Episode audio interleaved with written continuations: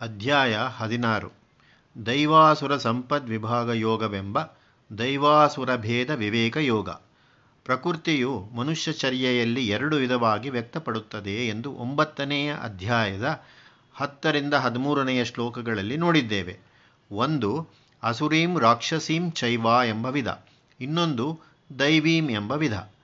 ಉಭಯ ವಿಧಗಳು ಪ್ರಕೃತಿಯ ಅಭಿವ್ಯಕ್ತಿಯೇ. ಅವೆರಡೂ ಮನುಷ್ಯರಲ್ಲಿ ಬೇರೆ ಬೇರೆಯಾಗಿ ಆಗಲಿ ಬೆರೆತುಕೊಂಡಾಗಲಿ ಇರುವುದಕ್ಕೆ ಕಾರಣ ಜೀವಿಯ ಪೂರ್ವಕರ್ಮ, ಕರ್ಮದಂತೆ ಜನ್ಮ. ಪುಣ್ಯದಿಂದ ಉತ್ತಮ ಜನ್ಮ, ಪಾಪದಿಂದ ನೀಚ ಜನ್ಮ. ಶುಚೀನಾಂ ಶ್ರೀಮತಾಂ ಗೇಹೆ ಎಂಬಲ್ಲಿ ಸೂಚಿತವಾಗಿರುವ ಈ ಅಭಿಪ್ರಾಯವೇ. ಕೆಲವರು ಸತ್ಕರ್ಮ ಮಾಡಬೇಕೆಂಬ ಉದ್ದೇಶದಿಂದಲೇ ಭಗವದ್ಭಕ್ತಿಯಿಂದ ಕೂಡಿಯೇ ಒಂದಾನೊಂದು ಪುಣ್ಯಕರ್ಮವನ್ನು ಮಾಡಿದರೂ ಅದು ಸಫಲವಾಗದೇ ಹೋದ ಸಂದರ್ಭಗಳಿವೆಯಲ್ಲ ಎಂದರೆ ಅಂಥವರನ್ನು ಮಾಡಿದ ಪುಣ್ಯ ವ್ಯರ್ಥವಾಗಲಿಲ್ಲ. ಅದರ ಫಲ ಇದ್ದೇ ಇದೆ. ಸತ್ಕುಲದಲ್ಲಿ ಶುಚಿಯಾಗಿರತಕ್ಕವರ ಕುಲದಲ್ಲಿ ಶ್ರೀಮಂತರ ಎಂದರೆ ಕಾಂತಿವಂತರಾದವರ, ಒಳ್ಳೆಯ ಲಕ್ಷಣವುಳ್ಳವರ ಕುಟುಂಬದಲ್ಲಿ ಜನ್ಮವೆತ್ತುವುದು ಇತ್ಯಾದಿ ಜನ್ಮಾಂತರ ಫಲಗಳು ಕೆಲವು ಸಂದರ್ಭಗಳಲ್ಲಿ ಪುಣ್ಯಕರ್ಮಕ್ಕೆ ಬರುತ್ತವೆ. ಈ ಪೂರ್ವಾಪರ ಜನ್ಮ ಜನ್ಮಾಂತರಗಳ ಕಾರಣ ಕಾರ್ಯ ಸಂಬಂಧವನ್ನು ಹದಿನಾರನೆಯ ಅಧ್ಯಾಯವು ತಿಳಿಸುತ್ತದೆ. ಮೊದಲು ಉತ್ತಮ ಜನ್ಮದ ಲಕ್ಷಣಗಳನ್ನು ಭಗವಂತನು ಹೇಳುತ್ತಾನೆ. ಅಭಯಂ ಸತ್ವ ಸಂಶುದ್ಧಿ ಜ್ಞಾನಯೋಗ ವ್ಯವಸ್ಥಿತಿ ದಾನಂ ದಮಶ್ಚ ಯಜ್ಞಶ್ಚ ಸ್ವಾಧ್ಯಾಯ ಸ್ತಪ ಅರ್ಜವಂ.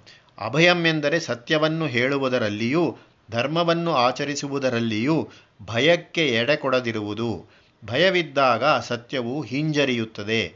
ಸತ್ಯಕ್ಕೂ ನ್ಯಾಯಕ್ಕೂ ಮೊದಲು ಬೇಕಾದದ್ದು ನಿರ್ಭೀತಿ. ಸತ್ಯ ಹೇಳಿದರೆ ಕೇಡಾದೀತೆಂದು ಅನೇಕ ಸಂದರ್ಭಗಳಲ್ಲಿ ಜನರು ಭಯಪಡುತ್ತಾರೆ. ಫಿಯರ್ ಆಫ್ ಕಾನ್ಸಿಕ್ವೆನ್ಸ್ ಎನ್ನುವುದು ಇದನ್ನೇ. ಇನ್ನೊಬ್ಬರೇನೆಂದುಕೊಂಡಾರೋ ಎಂಬ ಭಯ, ಉಪಾಯವಾಗಿ ಏನೋ ಒಂದು ಹೇಳಿಬಿಡೋಣ ಎಂಬ ಚಾಲಾಕಿನ ಮನೋಭಾವ ಈ ಹೊತ್ತಿನ ಪ್ರಪಂಚದಲ್ಲಿ ಬಲವಾಗಿದೆ. ಅದು ಹೋಗಿ ನಾನು ಭಗವಂತನಿಗೆ ವಿಧೇಯನಾಗಿರಬೇಕು, ಅವನು ನನ್ನನ್ನು ಕಾಪಾಡುತ್ತಾನೆ ಎಂಬ ಬಲವಾದ ನಂಬಿಕೆ ಇರಬೇಕು. ಆ ನಂಬಿಕೆ ಇದ್ದರೆ ಮನಸ್ಸಿಗೆ ನಿರ್ಭೀತತೆ ಬರುತ್ತದೆ. ಗಾಂಧಿಯವರಲ್ಲಿ ಈ ನಿರ್ಭೀತತೆಯನ್ನು ಕಾಣಬಹುದು. ಭಗವಂತನನ್ನು ನಂಬಿದವನ ಲಕ್ಷಣ ಇದು. ಅಭಯಂ ವೈ ಬ್ರಹ್ಮ. ಅಭಯವೆಂದರೆ ಅಧಿಕ ಪ್ರಸಂಗಿತನವಲ್ಲ, ಉದ್ದತತ್ವವಲ್ಲ ವಿನಯಪೂರ್ವಕವಾದ ನಿರ್ಭೀತತೆ ಅದು, ಸತ್ಯದ ಧೈರ್ಯ ಅದು. ಸತ್ವಂ ಸಂಶುದ್ಧಿ ಮನಸ್ಸನ್ನು ನಿರ್ಮಲವಾಗಿ, ಪ್ರಕಾಶವಾಗಿ, ಜಾಗರೂಕವಾಗಿ ಇರಿಸಿಕೊಳ್ಳುವುದು. ಸ್ವಾರ್ಥ ಕೃತಿಮಗಳಿಲ್ಲದಂತೆ ಎಚ್ಚರದಿಂದಲೂ ಪ್ರಸನ್ನವಾಗಿಯೂ ಮನಸ್ಸನ್ನಿರಿಸುವುದು. ಬೆಟ್ಟದಿಂದ ಹರಿದು ಬರುವ ನೀರಿನ ಹಾಗೆ ಮನಸ್ಸು ನಿರ್ಮಲವಾಗಿರಬೇಕು. ಅದೇ ಪ್ರಸನ್ನತೆ, ಮನಸ್ಸಿನಲ್ಲಿ ವಕ್ರತೆಗಳು, ಸಂದೇಹಗಳು, ಕುಟಿಲಗಳು ಇರಬಾರದು. ಜ್ಞಾನಯೋಗ ವ್ಯವಸ್ಥಿತಿ ಜೀವನದ ಪರಮತತ್ವವನ್ನು ಕುರಿತ ವಿಚಾರ, ಚಿಂತನೆಗಳಲ್ಲಿಯೂ, ಅದನ್ನು ಜೀವನದಲ್ಲಿ ಅನುಸಂಧಾನ ಮಾಡುವುದರಲ್ಲಿಯೂ ನಿರಂತರವಾದ ನಿಷ್ಠೆ. ಈ ತತ್ವವನ್ನು ನಾನು ತಿಳಿದುಕೊಳ್ಳಬೇಕು. ಅದಕ್ಕೆ ಏನು ಸಾಧನೆ ಬೇಕೋ ಅದನ್ನು ಮಾಡುತ್ತೇನೆ. ಈ ತತ್ವವನ್ನು ಸಾಧಿಸಿಯೇ ಸಾಧಿಸುತ್ತೇನೆ ಎಂಬ ತೀವ್ರ ತತ್ವ ಕುತೂಹಲವು ಪ್ರಯಾಸ ಸಿದ್ಧತೆಯೂ ಇರಬೇಕು. ದಾನಂ ತನ್ನದೆಂಬ ಸ್ವತ್ತನ್ನು ಉಚಿತರಾದ ಇತರರ ಉಪಯೋಗಕ್ಕಾಗಿ ಕೊಡುವುದು. ಇದು ದೈವ ಸ್ವಭಾವದ ಲಕ್ಷಣ. ಬೃಹದರಾಣ್ಯಕದಲ್ಲಿ ನೋಡಿದ್ದೇವೆ, ದಾಮ್ಯತಾ ದತ್ತ ದಯಧ್ವಂ ಎಂದು ದಮ ದೇವತೆಗಳಿಗೆ ಕೊಟ್ಟ ಉಪದೇಶ. ದಾನ ಮನುಷ್ಯರಿಗೆ ಉಪದೇಶ. ದಯೆ ಅಸುರರಿಗೆ. ಹೀಗೆ ಮನುಷ್ಯರಲ್ಲಿ ಅಭ್ಯಾಸಕ್ಕೆ ಬರಬೇಕಾದ ದೈವಿ ಗುಣ ದಾನ ಈ ಗುಣ ಇದ್ದರೆಯೇ ನಮಗೆ ಹೃದಯ ಕರಗಿದೆ. ನಾವು ಬೇರೆ ಜೀವಿಗಳಲ್ಲಿ ಸಹಾನುಭೂತಿ ಉಳ್ಳವರಾಗಿದ್ದೇವೆ ಎಂದು ಸಿದ್ಧವಾಗುವುದು. ಈಗಿನ ಕಾಲದಲ್ಲಿ ವಿರಳವಾಗುತ್ತಿರುವ ಗುಣಗಳ ಪೈಕಿ ದಾನವೂ ಒಂದು. ಪುರೋಹಿತ ವೃತ್ತಿಯನ್ನು ಪ್ರೀಸ್ಟ್ ಕ್ರಾಫ್ಟ್ ಕಸಬಿನ ತಂತ್ರ ಎಂದು ಕರೆದು ಅವರಿಗೆ ಕಾಸು ಬೇಕು, ಅದಕ್ಕಾಗಿ ಈ ಉಠಾವಣೆ ಎಬ್ಬಿಸುತ್ತಾರೆ ಎಂದು ಅವರ ಮೇಲೆ ಅಪವಾದ ಹೋರಿಸುತ್ತೇವೆ. ಟಿ ಎಚ್ ಗ್ರೀನ್ ಎಂಬ ಆಂಗ್ಲೇಯ ತಾತ್ವಿಕ ಹೇಳಿದ್ದಾನೆ ನಮ್ಮಲ್ಲಿ ಅನೇಕರಿಗೆ ಮನಸ್ಸಿನಲ್ಲಿ ಒಳ್ಳೊಳ್ಳೆಯ ಉದ್ದೇಶಗಳಿರುತ್ತವೆ.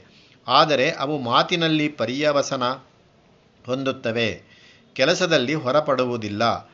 ಜಪಾನ್ ದೇಶದವರಲ್ಲಿ ಕಥೆಯೊಂದುಂಟಂತೆ. ಯಾರೋ ಒಬ್ಬ ಯಾವಾಗಲೂ ದೊಡ್ಡ ದೊಡ್ಡ ಮಾತುಗಳನ್ನಾಡುತ್ತಲೇ ಜೀವನವನ್ನೆಲ್ಲ ಕಳೆದನಂತೆ. ಅವನು ಯಮಲೋಕಕ್ಕೆ ಹೋದಾಗ ಅಲ್ಲಿಯ ಬರಿಯ ಬಾಯಿ ನಾಲಿಗೆ ಆಡಿಸುತ್ತಿದ್ದವರ ಕೋಣೆಯೊಳಕ್ಕೆ ಅವನನ್ನು ದಬ್ಬಿದರಂತೆ. ಎತ್ತ ತಿರುಗಿದರೂ ಬಾಯಲ್ಲಿ ನಾಲಿಗೆ ಅಲ್ಲಾಡುತ್ತಿದೆ. ಎಲ್ಲಿ ನೋಡಿದರೂ ತೆರೆದ ತುಟಿ ಅಲುಗಾಡುತ್ತಿರುವ ನಾಲಿಗೆ.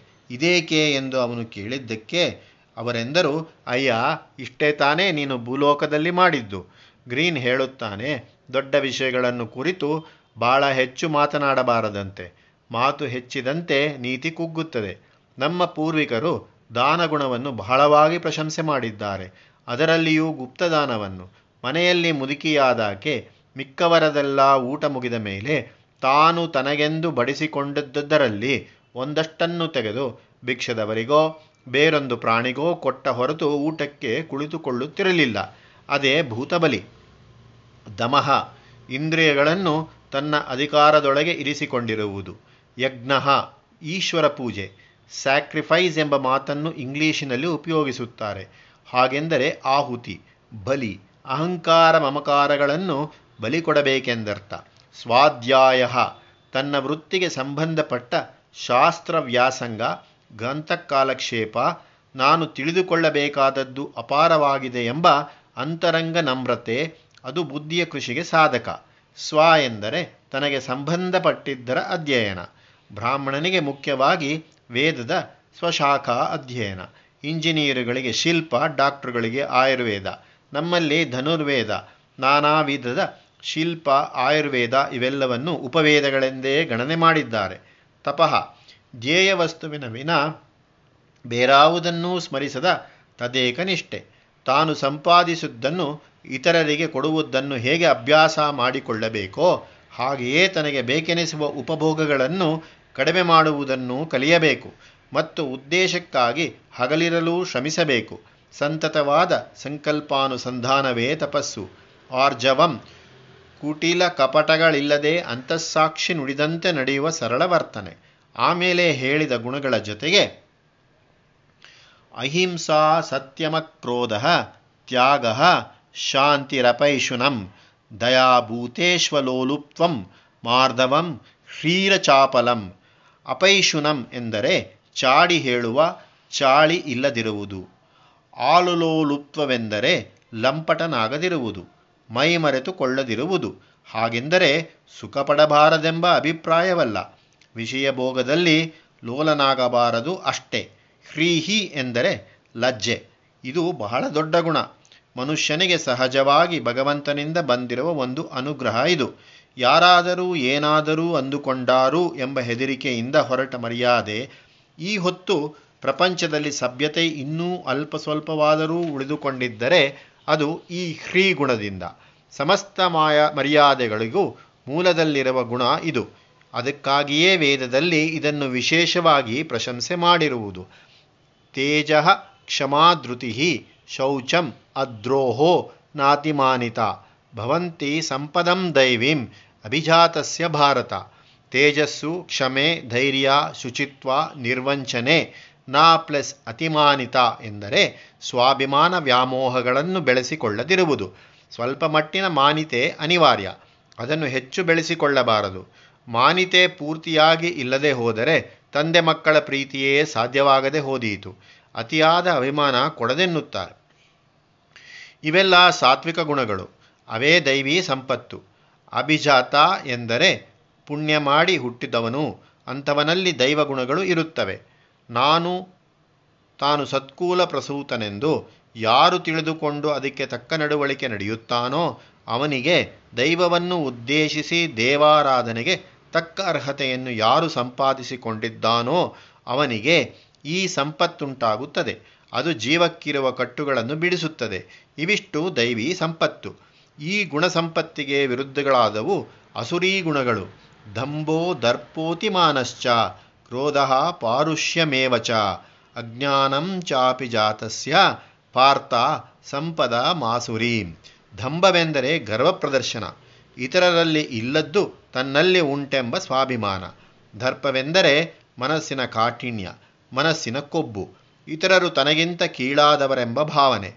ಅತಿಶಯವಾದ ವ್ಯಾಮೋಹ, ಜಿದ್ದು, ಕ್ರೂರತೆ, ಜ್ಞಾನಶೂನ್ಯತೆ, ವಿಚಾರಶೂನ್ಯತೆ ಇವೆಲ್ಲ ತಾಮಸ ಗುಣಗಳು ಅವು ಪೂರ್ವಜನ್ಮಗಳ ಪಾಪದ ಫಲ. ಅವು ಜೀವಕ್ಕಿರುವ ಕಟ್ಟುಗಳನ್ನು ಇನ್ನಷ್ಟು ಬಿಗಿ ಮಾಡುತ್ತವೆ.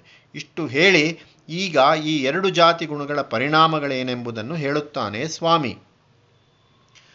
ದೈವೀ ಸಂಪದ್ವಿಮೋಕ್ಷಾಯ ನಿಬಂಧಾಯ ಸುರೀಮತ ಮಾ ಶುಚಃ ಸಂಪದಂ ದೈವೀಂ ಅಭಿಜಾತೋಸಿ ಪಾಂಡವ. ಮೋಕ್ಷಕ್ಕೆ ಸಾಧಕವಾಗತಕ್ಕವು ದೈವೀ ಗುಣಗಳು. ಬಂಧನಕ್ಕೆ ಕಾರಣವಾಗತಕ್ಕದ್ದು ಅಸುರಿ ಗುಣ ಅರ್ಜುನ ನೀನು ಮೋಕ್ಷ ಸಂಪಾದನೆಗೆ ಅರ್ಹನೂ ಹೌದೋ ಅಲ್ಲವೋ ಎಂದು ಸಂದೇಹಿಸಿ ಶೋಕಿಸಬೇಡ. ನೀನು ದೈವೀ ಗುಣಗಳುಳ್ಳವನಾಗಿ ಹುಟ್ಟಿದ್ದಿ. ನಿನಗೆ ಮೋಕ್ಷ ಮಾರ್ಗ ಅರ್ಹತೆಯುಂಟು. ಇಲ್ಲಿ ಒಂದು ವಿಚಾರ. ಭಗವಂತನು ದೈವೀ ಗುಣಗಳನ್ನು ಪಟ್ಟಿ ಮಾಡಿ ಹೇಳಿದ. ಅಸುರಿ ಗುಣಗಳನ್ನು ಸೂಚಿಸಿದ. ಮುಂದೆ ಇನ್ನೂ ವರ್ಣಿಸುವವನಾಗಿದ್ದಾನೆ. ಮಾನುಷಿ ಗುಣಗಳನ್ನು ಮಾತ್ರ ಏಕೆ ಹೇಳಲಿಲ್ಲ? ಮಾನುಷಿ ಎಂಬ ಗುಣಗಳಿಲ್ಲವೋ? ಎಂದರೆ ಹೇಳಿರುವ ಗುಣಗಳೆಲ್ಲವೂ ಮಾನುಷವೇ. ಜೈ ದೈವ ಜಾತಿಯಲ್ಲಾಗಲಿ ಅಸುರ ಜಾತಿಯಲ್ಲಾಗಲಿ ಸೇರಿಸಲಾಗದ ಮನುಷ್ಯ ಗುಣ ಒಂದೂ ಇಲ್ಲ. ದೈವಾಂಶ ಅಸುರಾಂಶಗಳ ಮಿಶ್ರಣವೇ ಮನುಷ್ಯ. ಇದನ್ನೇ ಶ್ರುತಿ ಹೇಳಿರುವುದು. ಪುಣ್ಯೇನ ಪುಣ್ಯಂ ಲೋಕಂ ನಯತಿ, ಪಾಪೇನ ಪಾಪಂ, ಉಭಾಭ್ಯಾಮೇವ ಮನುಷ್ಯಲೋಕಂ. ಪ್ರಶ್ನೋಪನಿಷತ್ತು. ಎರಡೂ ಮಿಶ್ರವಾದರೆ ಅವನು ಮನುಷ್ಯ ಲೋಕಕ್ಕೆ ಬರುತ್ತಾನೆ. ಇದು ಅವನಿಗೆ ಒಂದು ಅವಕಾಶ. ಇಲ್ಲಿಂದ ಉತ್ತಮ ಗತಿಗೆ ಬೇಕಾದರೂ ಹತ್ತಬಹುದು. ಅಧೋಗತಿಗೆ ಬೇಕಾದರೂ ಇಳಿಯಬಹುದು. ಭಗವಂತ ಮನುಷ್ಯನಿಗೆ ಜಗದ್ವ್ಯವಸ್ಥೆಯಲ್ಲಿ ಈ ಸ್ವಾತಂತ್ರ್ಯ ಕೊಟ್ಟಿದ್ದಾನೆ. ಬೃಹದಾರಣ್ಯಕವೂ ಇದನ್ನೇ ಹೇಳುತ್ತದೆ. ಸವ ಕಾಮಮಯೋತ ಕಾಮಮಯ ಕ್ರೋಧಮಯೋ ಕ್ರೋಧಮಯೋ ಧರ್ಮಮಯೋ ಧರ್ಮಮಯ ಸರ್ವಮಯಸ್ತವ್ಯತೇತಂದಿದಂ ಮಯೋ ದೋಮಯೋ ಇತಿ ಯಥಾಕಾರಿ ಯಥಾಚಾರಿ ತಥಾ ಭವತಿ. ಗುಣಗಳನ್ನು ಇಷ್ಟೇ ಎಂದು ಪಟ್ಟಿ ಮಾಡುವುದಕ್ಕಾಗುವುದಿಲ್ಲವೆಂದು ಸೂಚಿಸಲು ಇದಮ್ಮಯ ಅಧೋಮಯ ಎಂದಿದ್ದಾನೆ. ಬೇಕಾದ್ದು, ಬೇಡದ್ದು ಎಲ್ಲ ಮನುಷ್ಯನಲ್ಲಿ ತುಂಬಿಬಿಟ್ಟಿದೆ. ಅವನು ಏನು ಮಾಡುತ್ತಾನೋ, ಹೇಗೆ ನಡೆಯುತ್ತಾನೋ ಹಾಗೆ ಆಗುತ್ತಾನೆ.